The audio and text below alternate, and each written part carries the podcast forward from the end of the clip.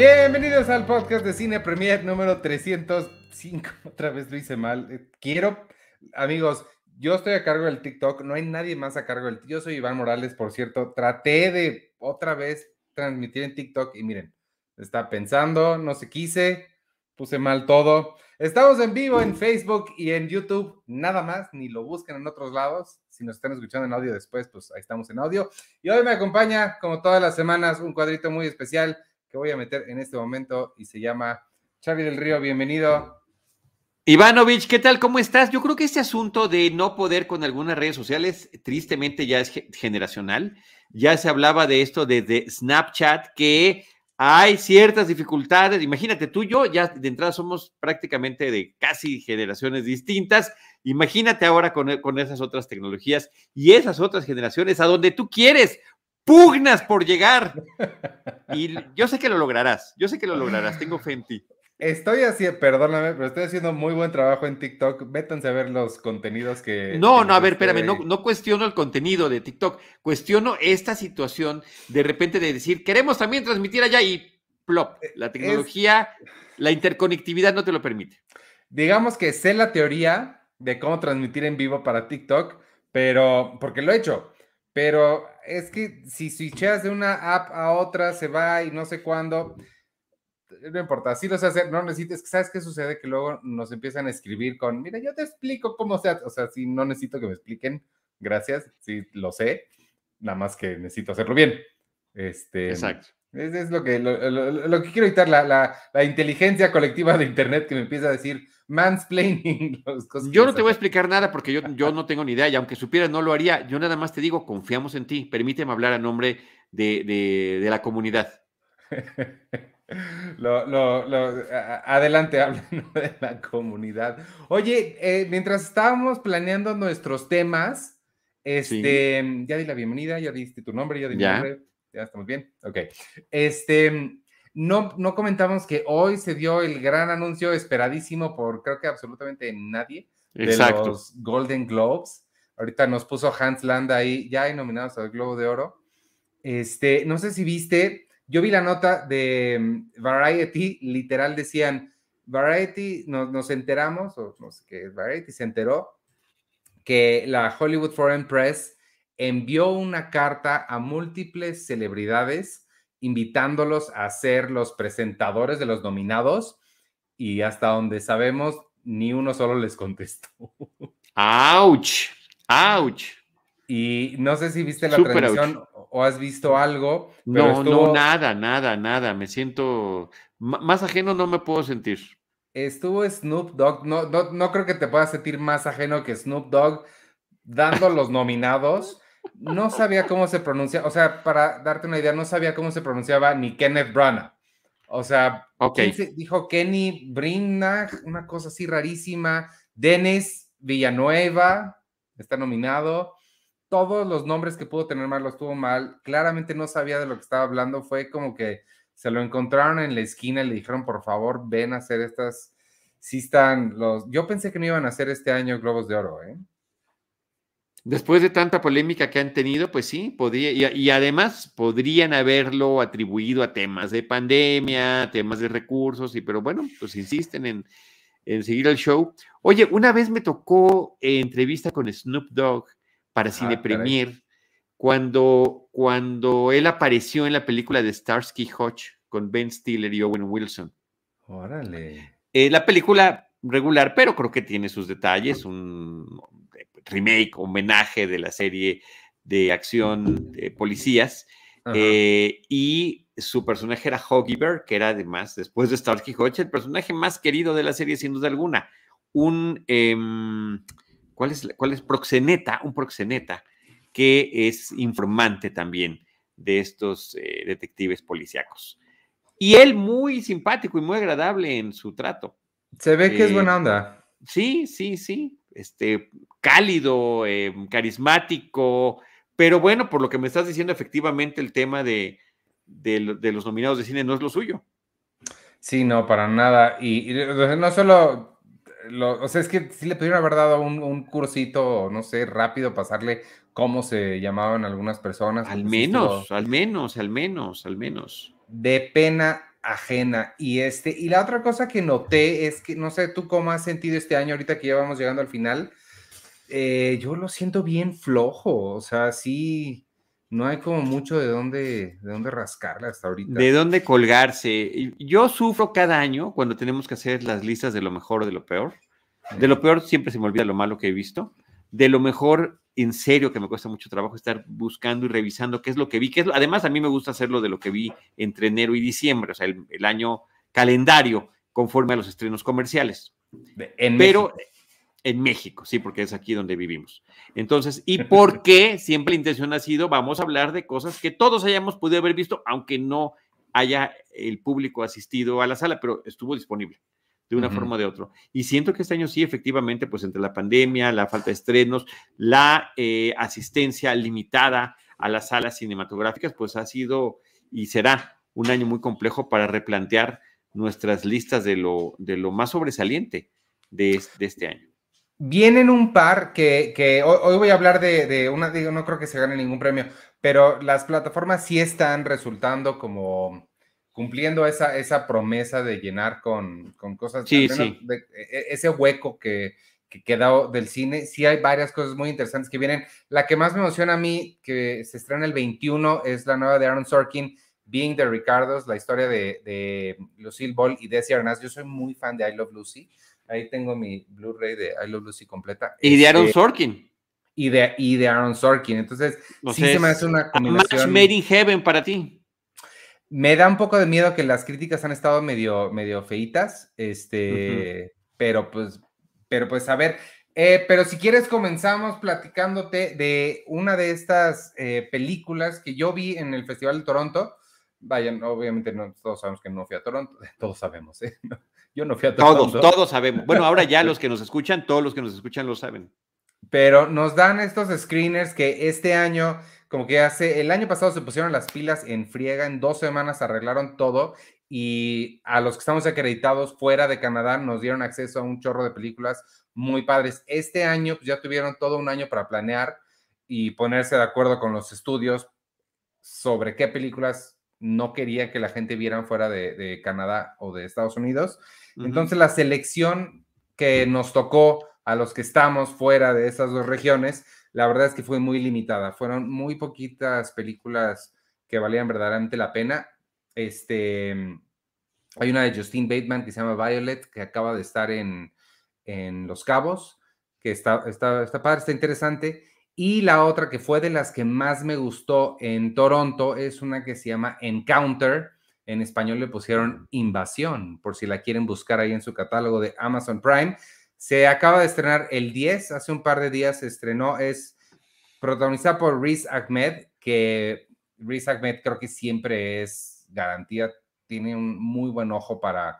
Lo ha sido, lo ha sido, sí. Desde Four Lions, como que nunca nos ha fallado él. Y bueno, el año pasado, la otra de, también es de Amazon Prime, este, ¿cómo se llamó? El sonido del metal, creo que, ¿sí, sí la, la viste esa?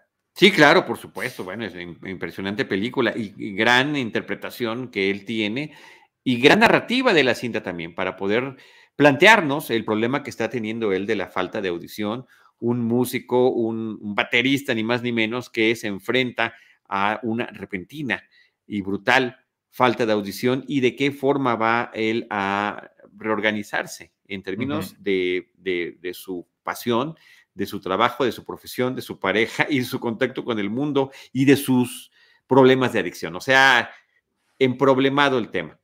Y, obviamente resaltar de aquella que pues, el sonido lo hicieron eh, un, grupo de mexicanos que ganaron el Oscar, entonces tenía como ese nivel agregado. Esta de Encounter no, este, no, no, está al mismo nivel del sonido del metal, Sí, eh, está padre, está interesante, está divertida, te la pasas muy bien y tiene ahí al final una sorpresa muy buena. Tiene, tiene un, no le quiero llamar giro de tuerca, tiene una secuencia, una, eventos que suceden que están muy interesantes. La película esencialmente se trata de Riz Ahmed interpreta a un ex, ex, militar, se entera de un secreto del, del gobierno. Parece que cayó un meteorito con un asteroide, con un gérmenes o con un virus extraterrestre que está infectando a la gente. Obviamente el gobierno no le ha dicho a la gente, pero él como sale de esta, de, ese lugar donde tenían esta información, sabe reconocer los signos. Entonces va a salvar a su familia para llevárselos a un lugar seguro en donde este, este virus, que además es muy curioso que se estrena ahorita con, el virus que nos está sí, a todos, este, para mantenerlos a salvo. Eh, son una especie de bichitos y los puede identificar por cosas en los ojos de la gente, los vuelve como violentos, los vuelve raros. Y, me gustó bastante la película, es, muy interesante, tiene eh, muchas secuencias de mucha acción, sí te mantiene como al filo del asiento, pero sobre todo vale la pena por ese tercer acto en, que sí las cosas te, te, las cambian un poco, se mueve un poquito, el, te mueven el tapete y resulta bastante efectiva. Sí, no creo que sea una película como para mencionar necesariamente que vaya a estar mencionada en estas listas de, lo mejor del año, pero creo que vale bastante la pena para, ver un rato ahí en, Amazon Prime. Eh, de nuevo se llama Invasión, Encounter, y también sale Octavia Spencer, que Ok. Oye, y en el caso de Riz Ahmed, eh, mencionar pues que su incursión, eh, una nueva incursión en ciencia ficción se agradece, después también de su participación en Rock One, que también me, creo que tiene uno de los ah, personajes más interesantes. A mí es una película, después de la trilogía original, creo que es lo que más me ha gustado de lo estrenado cinematográficamente eh, en, en, cine de Star Wars, y a eso sumaría The Mandalorian, por supuesto. Descarto, descarto precuelas y secuelas. Eh, sí, qué lamentable caso este. A mí, a mí, a mí Rogue One es la que más me gusta de Star Wars, fíjate, de las películas. bueno, pues recordemos que algunos le decimos el verdadero escuadrón suicida. Este sí es un verdadero escuadrón suicida y no pedazos. Así que bueno, esa por ahí, si le quieren echar un ojo, Disney Plus ahí está disponible. Oye, pues eh, yo traigo el comentario de lo que está pasando en el cine que ya está aquí en México disponible en salas cinematográficas, West Side Story o Love Without Barriers, que es como se conoce en nuestro país. Amor sin barreras. Oye, rapidísimo, déjame mencionar nada más a Ángel López que nos está preguntando si estamos, ¿Estamos en vivo. ¿Estamos en vivo? Sí, Ángel, estamos en vivo.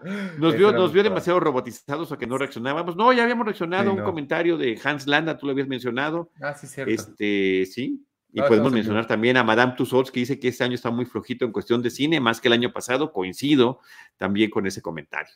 Así que gracias por estar compartiendo esto con nosotros.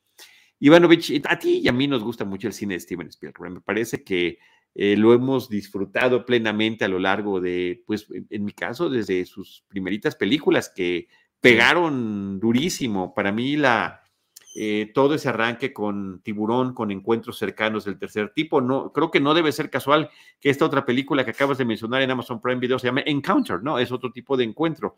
De estos, y aquí estaba el encuentro cercano del tercer tipo, esa película del 77, estrenada el mismo año de Star Wars, ambas con música de John Williams, por cierto este, pues obviamente Raiders of the Lost Ark, E.T., etcétera, etcétera, pero cómo, cómo él se ha dado la tarea de incursionar en una serie de eh, géneros distintos al que nos tenía acostumbrados desde su arranque, que tenía que ver con cuestiones de fantasía y de ciencia ficción y de acción. Eh, dramas que, con los que también, hay que decirlo, eh, buscaba después del éxito enorme que tenía de taquilla, de reconocimiento y de fama, pues también estaba buscando el reconocimiento de la industria.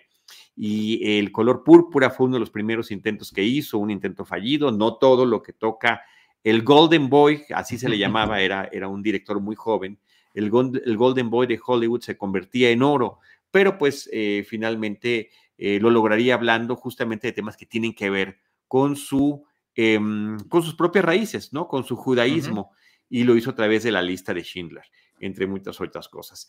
Eh, esta es la primera vez que tiene una película que es un musical, y la segunda en la que podría considerarse un remake, una película que está haciendo Always, una película eh, que hizo hace ya muchos años, que trataba sobre estos bomberos de, de, eh, pues de lugares boscosos, de, bosques, que en aviones apagaban fuegos.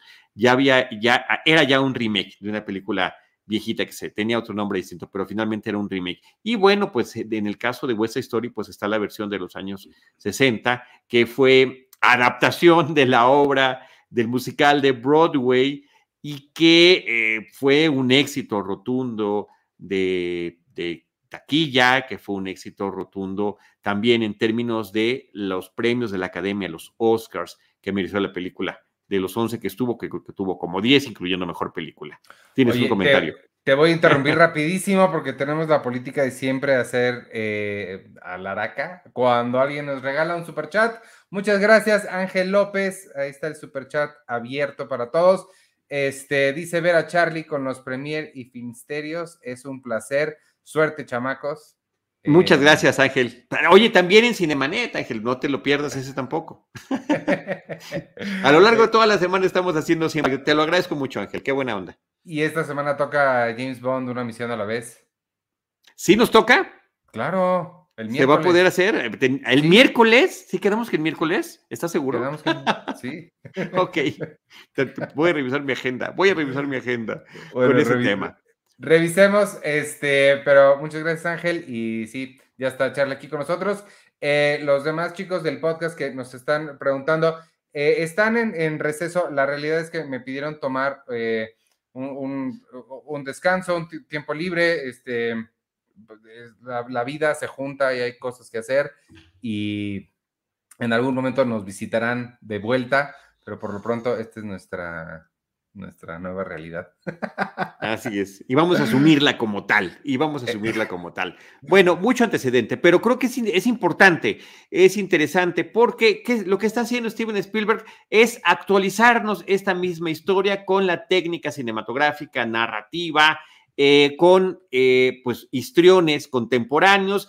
Y creo que no desluce, o sea, no desmerece el esfuerzo. A mí me gustó muchísimo la película, la disfruté eh, plenamente.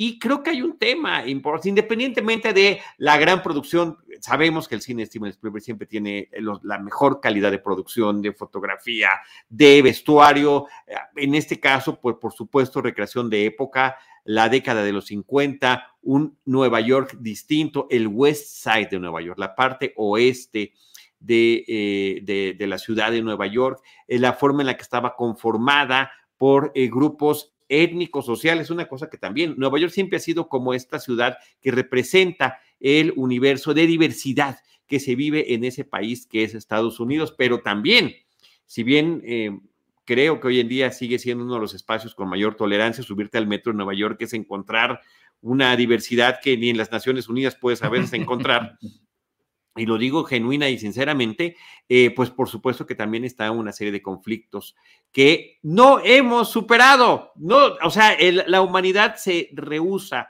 y creo que hay que seguir intentándolo y creo que hay que seguir poniendo el dedo sobre el renglón. Quiero recordar y comentar que el musical de eh, West Side Story eh, tiene su génesis desde poco después de la Segunda Guerra Mundial.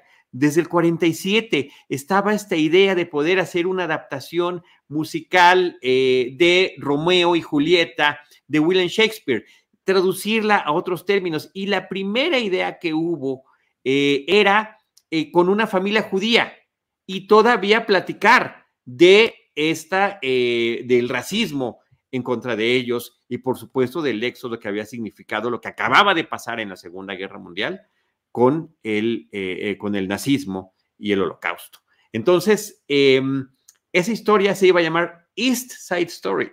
parece, parece, que, parece que estoy hablando de una parodia, pero no. Pues, claro, porque también de acuerdo a la conformación geográfica de una ciudad se ubican distintos, por eso hay un barrio chino y por eso hay un barrio latino y por eso hay un barrio italiano. Se van poniendo, entonces eh, la historia que tenía que ver con, con, con em, judíos en Nueva York y, este, y estas dificultades y esta historia de Romeo y Julieta iba a ser en el East Side Story.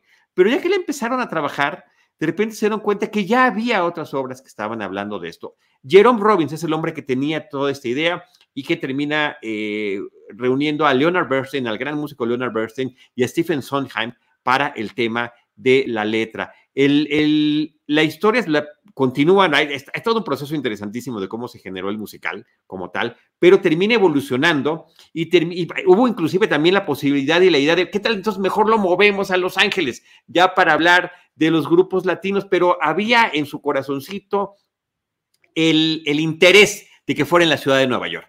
Y entonces, pues ya empieza con el tema de, lo, de la comunidad puertorriqueña y de los eh, y de grupos desfavorecidos, eh, como son estos grupos de los Jets, ¿no? Este, esta banda de los Jets, estos adolescentes, pues que efectivamente eh, no han visto lo mejor y están en contra de lo que consideran diferente.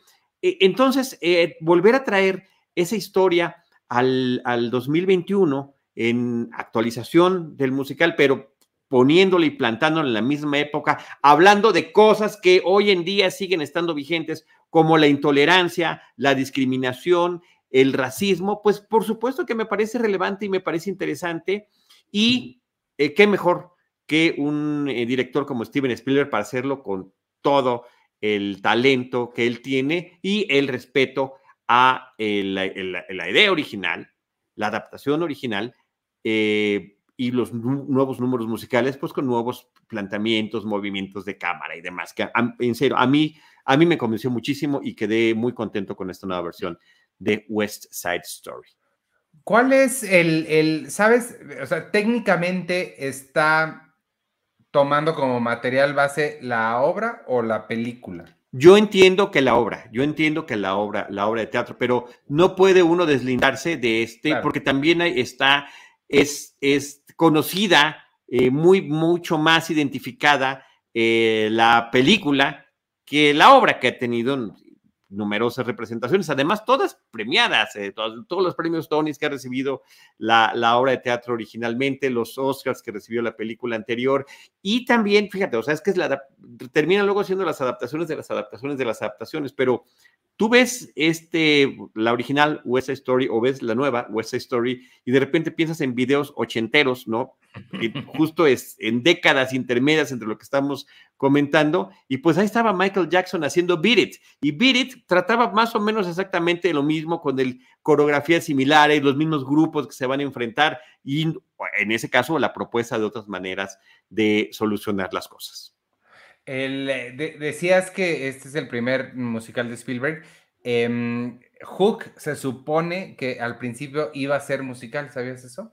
No lo sabía, no lo sabía, pero me queda claro que Spielberg traía ahí la inquietud porque el arranque de Indiana Jones y el Templo de la Perdición es fantástico, lo hace increíble. Esta escena en la que eh, conoce al personaje de Kate Capshaw Indiana Jones y están justamente, ella es una cantante de un musical y durante toda esa secuencia del musical está pasando algo, una secuencia de acción tremenda donde él está buscando un antídoto eh, de que lo acaban de envenenar y hay, eh, es, es, es, musical y es comedia al mismo tiempo y es acción, lo, que me parece que lo, lo arma fabulosamente bien.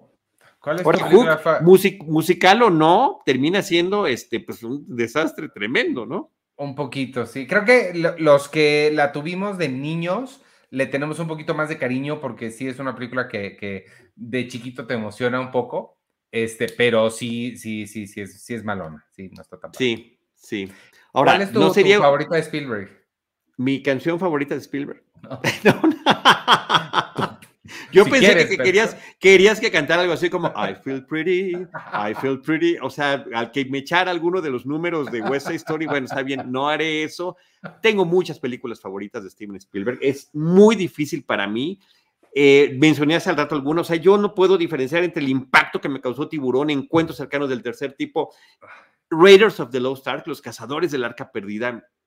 Creo que son películas que veo como perfectas en todo sentido, en su narrativa, en su acción, en su aventura, en eh, cómo te pueden eh, meter en mundos eh, tan distintos y tan diversos y que cautivaban mi, imaginación. Y, ya, y ahora que las he visto recientemente una vez más, o sea, este mismo año vi Encuentros cercanos, este año vi Tiburón y también vi Raiders, que están impecables, o sea, están impecables en términos de su producción y creo que de su ritmo salvo que las nuevas generaciones están acostumbradas a un ritmo todavía mucho más eh, eh, rápido, y, pero aún así digo, con todos, son, la mayoría de ellas son de los 70, 75, Tiburón, 77, Encuentros Cercanos, 80, eh, Raiders of the Lost Ark, siguen impecables, siguen impecables. Para mí, para mí Jurassic Park, Jurassic Park sí, sí tiene un lugar especial en mi, en Pero ahí también es el momento en el que la viste.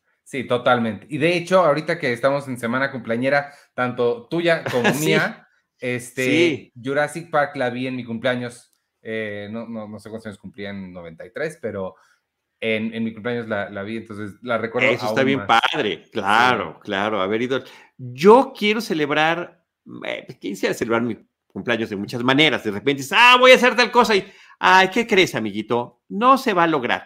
Pero mañana es la función de prensa de Spider-Man y, y, y sí voy a asistir sí voy a asistir y quiero regalarme eso para poder verla, aunque sea un día antes que todos los demás. Es un buen regalo de, cumpleaños. Sí, por eso no vamos a hablar de Spider-Man. Claro, la semana que entra tendríamos que hablar de Spider-Man. Yo no voy a ir a la función de prensa. Tú sabes que yo esas cosas no son para Qué Lástima. Este, Qué lástima, Ivanovich. El fin de semana la veo aquí, tranquilo, con tres personas en lugar de 400.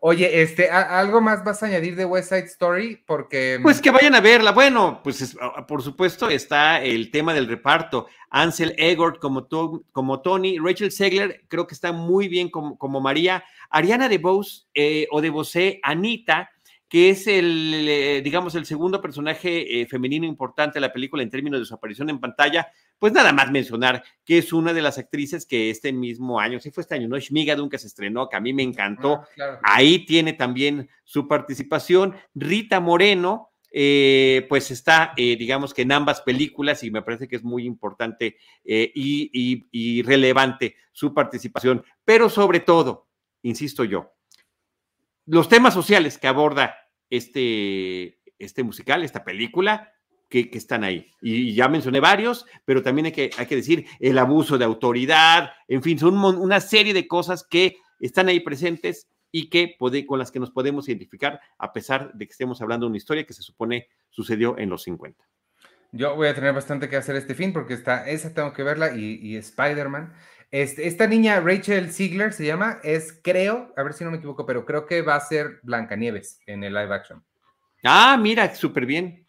Súper bien. Pues sí, este, después de verla aquí, sí, y ya me la imaginé, este, con ese vestido que uno de los primeros que, con el que aparece su personaje, de María, eh, me parece que funcionaría bien. Sí, ok, acepto ese casting. me parece muy bien. Gracias. Te preguntaba si ya eh, ibas, a comentar algo más, porque me quería pasar, como ya estábamos hablando de tiburón, y no me acordaba, hay una serie en Netflix que se acaba de estrenar el jueves pasado que se llama Voir, es ver, el verbo ver en francés. Mm, ok. de voir. Em, y lo que son ensayos sobre cine escritos por críticos. Yo pensé que iba a ser como valoración, sabes, otra vez una valoración nueva de, diferentes películas, ensayos sobre, sobre diferentes películas, lo cual hubiera estado muy bien. Este, pero creo que para eso ya hay otros contenidos, justo en Netflix también, que, hacen eso. Em, el equipo de One eh, Every Frame a Painting tiene una serie no me acuerdo cómo se llama, y está Abstract, que es sobre arte y diseño. Esta de Voir es el, la voz de críticos hablando sobre el impacto que ciertas películas, géneros o directores han tenido sobre su vida. Son ensayos eh, muy personalizados, ahí coloreados ambientados un poquito con, con las imágenes de las películas o los directores. Está, está padre. Cada episodio dura como 15, 18 minutos, entonces creo que vale mucho la pena para estos vicinados como, como rápidos. Creo que no aportan tantísimo como para saber de la historia de, las películas o, ya sabes, datos curiosos de dónde vienen o, o incluso su impacto sociocultural. Sino más bien el impacto personal. Exacto. Pero creo que está bien porque también creo que, de, por ejemplo, Tiburón, que es, un, es el primer episodio sobre Tiburón, creo que ya todos sabemos lo que hizo Tiburón, ¿no? O sea, inventó el blockbuster. Se comió a la gente, ¿no?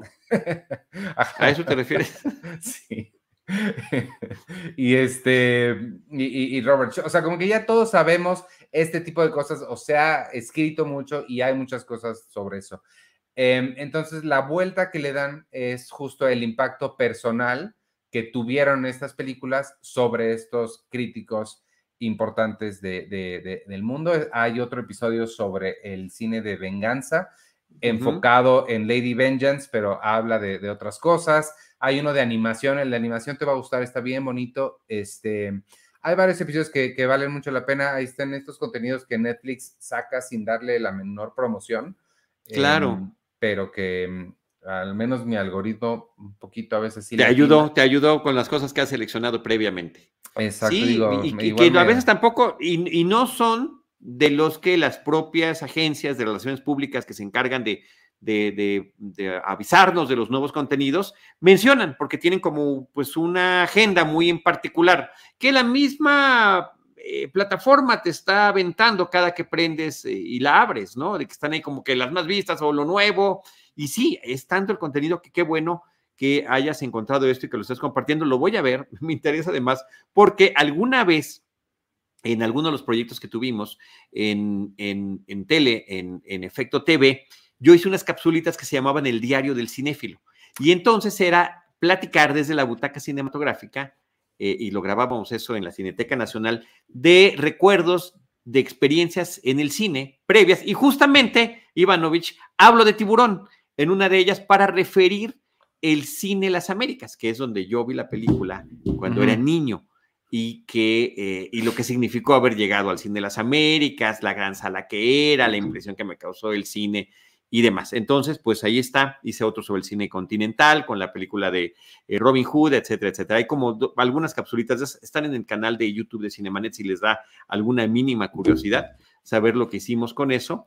Pero eh, estuvo padre porque cuando vi Roma de Cuarón, ese cruce que hacen los personajes de insurgentes y llegar a la marquesina del cine, bueno, es que eso yo lo viví y me impactó porque era eh, recrear algo que ya no existe. Ahorita lo que es el cascarón del cine de las Américas, pues es una plaza comercial por un lado y por el otro lado eh, un pequeño espacio de espectáculos que no sé si todavía inclusive está, está funcional, en una calle perpendicular a, a, insurgentes en esa misma, porque es prácticamente una manzana lo que ocupaba el cine de las Américas. Entonces, eh, qué padre que estén ese tipo de proyectos. ¡Buah!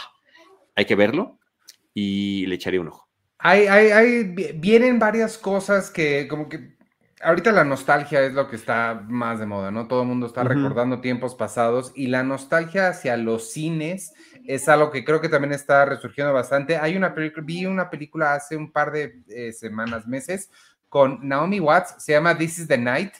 Yo no viví esto porque a mí, a mí no me tocó el estreno de Rocky 3, pero al parecer fue como un gran, este, gran momento que la película que todo el mundo esperaba porque qué iba a pasar y se trata sobre tres adolescentes que están, la, eh, la película transcurre a lo largo de 24 horas antes del estreno de Rocky 3 y lo que tienen que hacer para conseguir boletos y no sé qué y todo. Está, está bonita la película, creo que tiene mejores ideas que ejecución, pero si te la topas en algún momento, This is the Night con Naomi Watts, creo que, creo que te, podría, te podría gustar.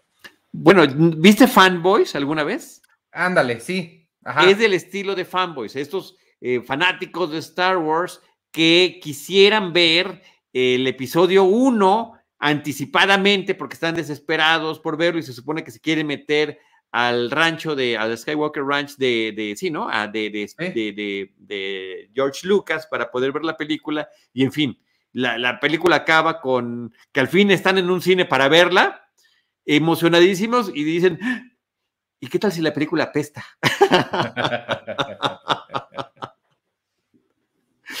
spoiler alert, ¿eh? Súper spoiler alert. Lo interesante no es lo que pasa, eh, es sino que ver cuáles son sus aventuras y qué distintos tipos de fanatismo puede existir en torno al cine. Sí, exacto. Y cómo, cómo, te puede marcar en ciertos momentos de, por supuesto, por la vida. Este, mm, ah, bueno, te, te quería comentar la otra que traigo, este, es una película que yo no pensé que iba a poder hablar de ella.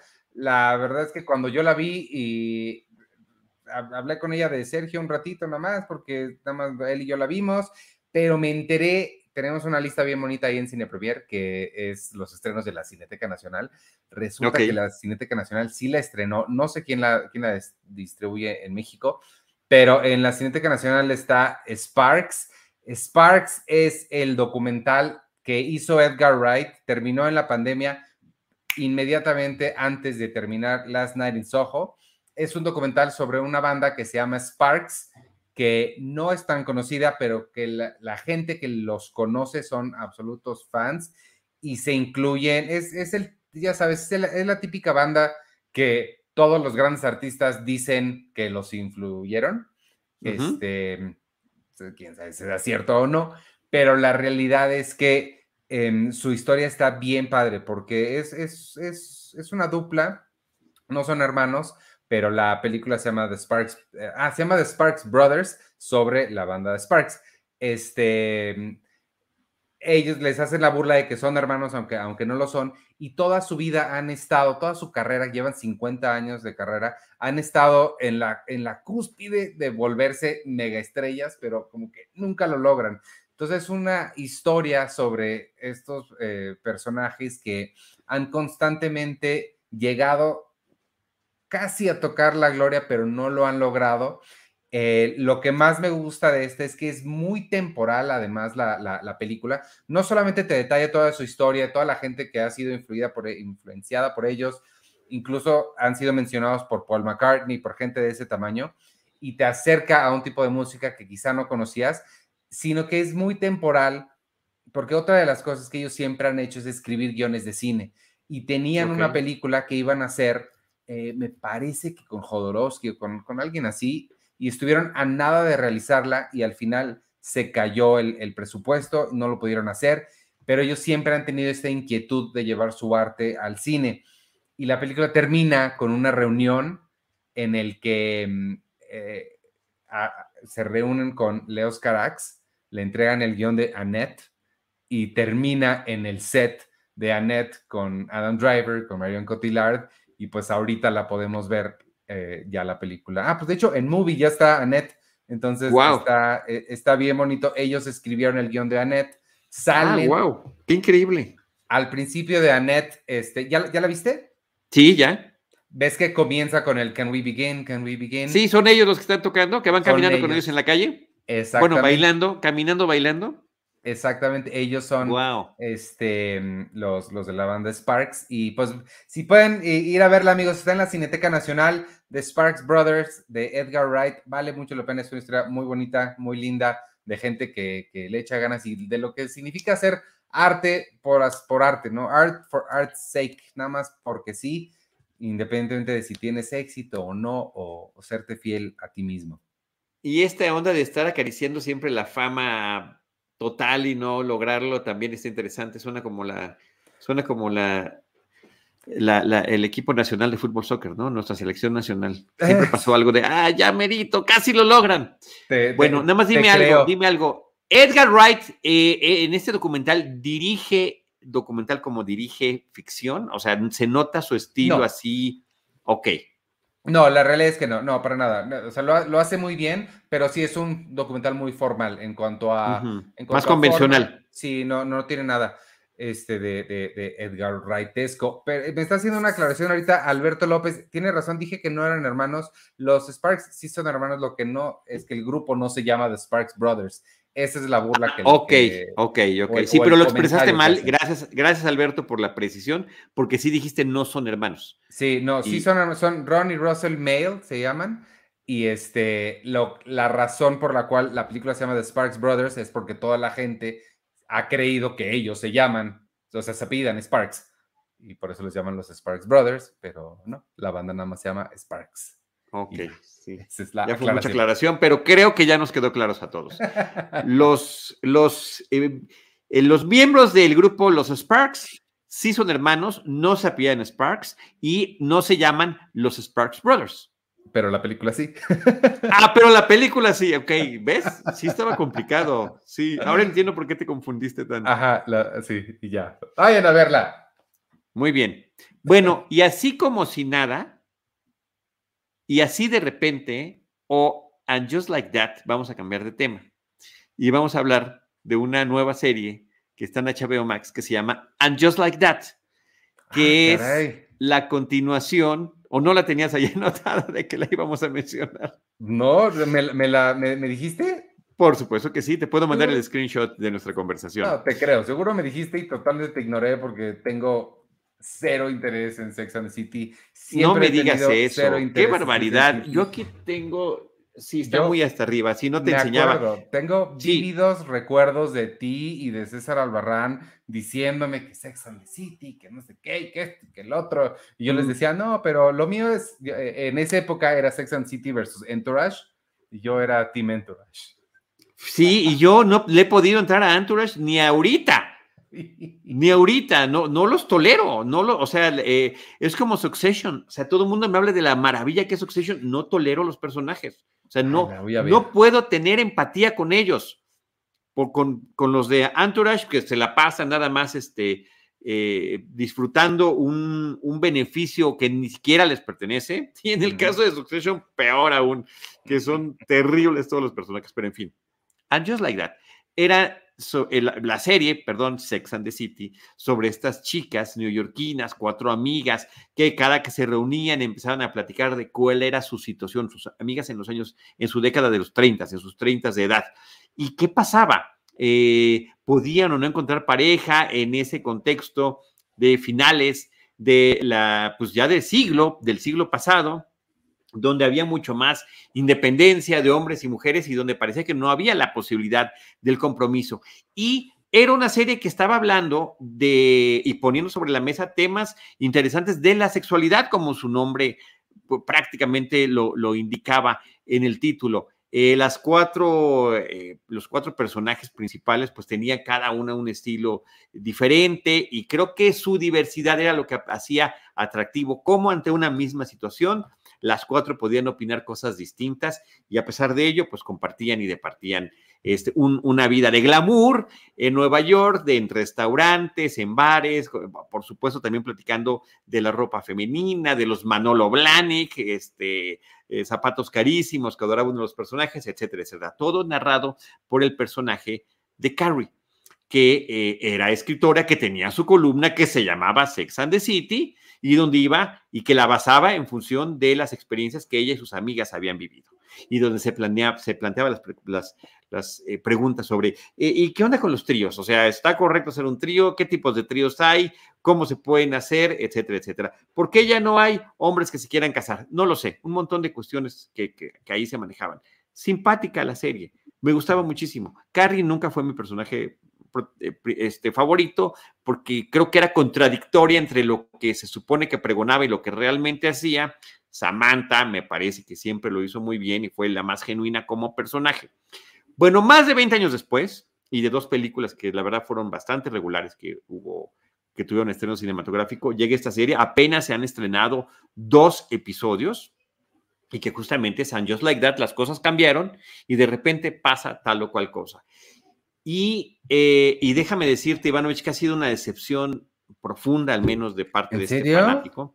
Terrible, terrible, terrible. Parece que es una cuestión eh, verdaderamente anacrónica la, eh, en la que se encuentran los personajes que están siendo representados, donde no hay forma de que se hallen eh, en este mundo. La serie lo está subrayando, pero creo que no lo está subrayando de una manera ni divertida ni simpática. Parece que está poniendo a los personajes de las tres que sobreviven, porque Samantha ya no aparece, la actriz ya no quiso, ya no quiso aparecer en la serie. Y este, y me parece que resulta incómodo y que el tono de comedia entretenido que tenía la serie se vuelca ahora hacia el drama, pero un día, drama ramplón, un drama eh, telenovelesco, em, y que creo que termina poniendo eh, en la mesa, pues unos personajes que no tienen fondo, que, que, son superficiales, eh, que, que, no, que no proyectan empatía y eso me pareció dolorosísimo. O sea, es mejor decir cuando acaba algo y vivieron felices para siempre, pues a lo mejor no vivieron felices para siempre, pero ya no investiguemos qué les pasó. Ya ahorita, y no tiene nada de malo, y por supuesto que en absoluto que se trate de retratar la vida de estas mujeres ahora en sus cincuentas, pero quisieran comportarse como si todavía estuvieran en los treintas, no lo sé, me hizo muchísimo ruido. Y sí, la serie eh, al menos en estos dos episodios, las está enfrentando a otro tipo de personajes donde, bueno, Carrie tenía su columna de sexualidad a finales de los 90, principios de los 2000, el personaje, y ahora no puede hablar en un, en un podcast sobre el tema porque se apena, se ríe y no sabe qué decir. Seguramente cuando acabe esta temporada va a dominar Carrie Bradshaw el podcast al que ha sido invitada a participar. Eh, dentro, del, dentro de la serie. Pero ahorita en, este, en esta primera ocasión simplemente no pudo, no pudo eh, eh, estar a la altura del reto y terminan siendo más interesantes algunos personajes nuevos que aparecen como la, la, la, titular de ese podcast, una nueva amiga que tiene Charlotte, que conoce en el mundo de, de la música de sus pequeños, y eh, no recuerdo cuál otro que se me está escapando. Ah, una maestra universitaria que hace que Miranda quede, pero verdaderamente eh, ridiculizada constantemente, no porque ella la ponga en ridículo, sino porque la propia Miranda se pone en ridículo. ¿Cuántos episodios de hablar de... Ha, habido dos hasta el momento, no sé cuántos vayan a ser. Ok. Pero este, se hacen muchas referencias al personaje de Samantha, eh, yo creo que hay como la ilusión de que a lo mejor en algún momento comencemos a Kim Catral. Yo creo que Kim Catral tomó la mejor decisión de su vida de no involucrarse en el, en el proyecto y termina salvándose de lo que veo yo a este, a este desastre. Mira, ahí Madame Tussauds nos está diciendo, Kim Catral odia a Jessica Parker casi o más que Joan Crawford a Betty Davis. este, sí, parece que hubo una serie de desacuerdos así tremendos, pero eh, el personaje que hacía Kim Cattrall, que es el de Samantha, que era como la más liberal de ellas, y ay, todo el mundo se escandalizaba de que eh, eh, pues no era tan convencional como el resto de sus amigas, resulta ser, y, así resultó a lo largo del desarrollo de la serie, en todas sus temporadas, el personaje más genuino, el que más em, ponía este, su dinero donde, donde hablaba, ¿me explico? O sea, el que, el que sí, lo que decía era lo que pasaba, no como las otras que presentaban otro tipo de escenarios y al final de cuentas no funcionaba lo que estaban planteando. Eh, por supuesto que está el regreso de Mr. Big, también es un, es un tanto cuanto dramático. Todo el mundo ya spoileó el tema de Big en redes sociales. Si por algo no lo han hecho, yo no lo voy a hacer en este episodio, pero pues es algo importante que sucede en el primero de estos de And Just Like That. ¿Lo voy a seguir viendo? Sí, sí, quiero ver eh, qué tanto se termina de descarrilarse este tren. este, y, con, y con la nostalgia de la serie, que por cierto tampoco envejeció tan bien. Ya, o sea, en su momento era como muy impactante. Eh, ¿Cómo pueden hablar de este tipo de temas? ¿Cómo los pueden eh, poner en, la televisión en HBO cada semana? Y ahorita ah, quedan ya más de 20 años después, pues sí quedan bastante desdibujados y ya hasta bastante fresas. Podrían verse ya en perspectiva, pero sí me quedo con esas gratísimas experiencias. Eran, ellas se reunían los sábados para tomar mimosas en sus desayunos. Yo era el quinto, el quinto en ese grupo, ¿no? todos los espectadores éramos el quinto que las estábamos acompañando en sus pláticas y me quiero quedar con ese bonito recuerdo de mis amigas. Esta va a ser como lo que estamos viviendo hoy en día, Ivanovich, una realidad alterna. ¿Qué, hubiera pasado si todo se descarrila con ellas? Pues ahí está, and like that. Me llama la atención y sí tengo una pregunta para ti. ¿Por qué, al parecer, corriste a ver And Just Like That, la secuela 20 años después de Sex and City, y tenías una renuencia apabullante por ver The Many Saints of Newark, la secuela de Los Sopranos 20 años después? No, porque no es secuela, es precuela. Ah, el tema que sea precuela es lo que era tu barrera principal. La principal, sí, porque eh, lo, horrible de las precuelas es que tratan de justificar lo que ya conocemos. Ah, ok, ok, ok. Entonces es, es como ya desgastante. Y, hay que ver, a ver, y sí, le pondrán más o menos creatividad al asunto. Pero, em, y creo que, bueno, al final no terminan de funcionar del todo. Ya la platicamos en este espacio de, de Cine Premier al final creo que sí encontramos varias cosas interesantes de cómo lo, de cómo lo proyectaron, pero este, sí, creo que mi, mi, problema son las precuelas y todo viene también por culpa del mismo George Lucas. George Lucas es el que me llevó al cine, el que me trajo a este mundo en el que ahora trato de desarrollarme platicando, eh, comentando y compartiendo cine y series a través de Star Wars, que fue la película que me impactó en mi infancia, así como tú dices, tú hablabas hace ratito de Jurassic Park. Este, en, en mi caso fue esa, pero pues el propio George Lucas me desencantó con esas precuelas que, pues, que eran ridículas y absurdas y que han sido muy bien ridiculizadas en Robot Chicken. O sea, tiene cosas así sensacionales de crítica de, todo esto, ¿no? Está, e, está cañón que te, te, te desilusionó de la mera idea de una precuela. sí. Sobre todo, además, que yo fui de los que estuvo pugnando de que, por, o sea, a, favor, pues, de que la palabra precuela finalmente también llegara al idioma español, porque la empezamos a utilizar antes de que estuviera aceptada por el diccionario de la Real Academia de la Lengua. Y nos criticaban mucho, es que esa palabra no existe. Bueno, ni en inglés existía, pero también la inventaron. Y, y por su uso se aceptó. Ahorita estoy esperando spoiler, ya quiero que spoiler entre. O sea, en cualquier momento va a entrar al, diccionario de la Real Academia de la Lengua Española. Totalmente, porque hay gente. Y hablaremos de ese punto en su momento. Hay gente que quiere estropajo. ¿Quién, qué Estropeo. Estropajo.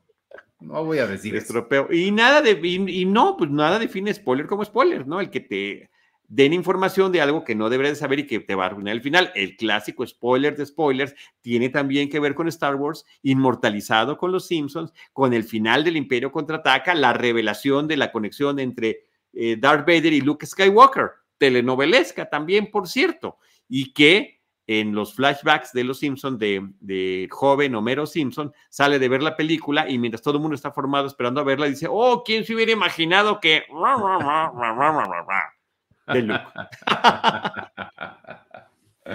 Sí, es, e, es, muy bueno ese. Ese y el del el planeta de los simios, que ya también hasta en la portada lo Claro, claro. Y bueno, y en Los Simpsons hay, eh, eh, hablando de musicales, el planeta de los simios, el musical, que es sensacional. Además, está cantando ahí el que era el personaje de Taylor, el que hacía Charlton Heston, y pues atrás le van colgando las cosas que le ponen, ¿no? Como, como justamente la Estatua de la Libertad o alguno de los otros elementos. E, ese es, ese es genial. Este, oye, la, última que, quiero mencionar, creo que ya eh, la había mencionado ahorita, este, antes de empezar estaba pensando, creo que ya, ya la he mencionado, pero no importa, vale la pena repetirlo. Es una serie que ya está por terminar, ya está llegando a sus últimos episodios en Star Plus. Eh, se llama Dope Sick, es protagonizada por, por este, Michael Keaton y Caitlin Deaver. Caitlin Deaver es eh, la niña de Fame y si le ven la cara la reconocen, se los prometo. Es muy buena y, la serie está bien para la serie lo que hace es detallar, detalla la historia detrás de la mm, epidemia, de, epidemia de opioides que hay en Estados Unidos y todas las cosas que la empresa Purdue, eh, la farmacéutica Purdue hizo a propósito, sabiendo y sin importarles la salud de las personas. Eh, ocultaron muchos datos, especialmente el hecho de que la droga, la medicina esta es altamente adictiva y se las arreglaron para tener una etiqueta que decía que menos del 1% de las personas se volvían adictas y toda la investigación está similar a The Wire, nada más que The Wire lo hace en, varios, en varias temporadas. Ellos en una sola temporada tienen las diferentes aristas de la investigación los, usuarios, los doctores, la empresa, los vendedores, ya sabes, los medios no hay tanto, y los investigadores de la, del gobierno que están buscándolos.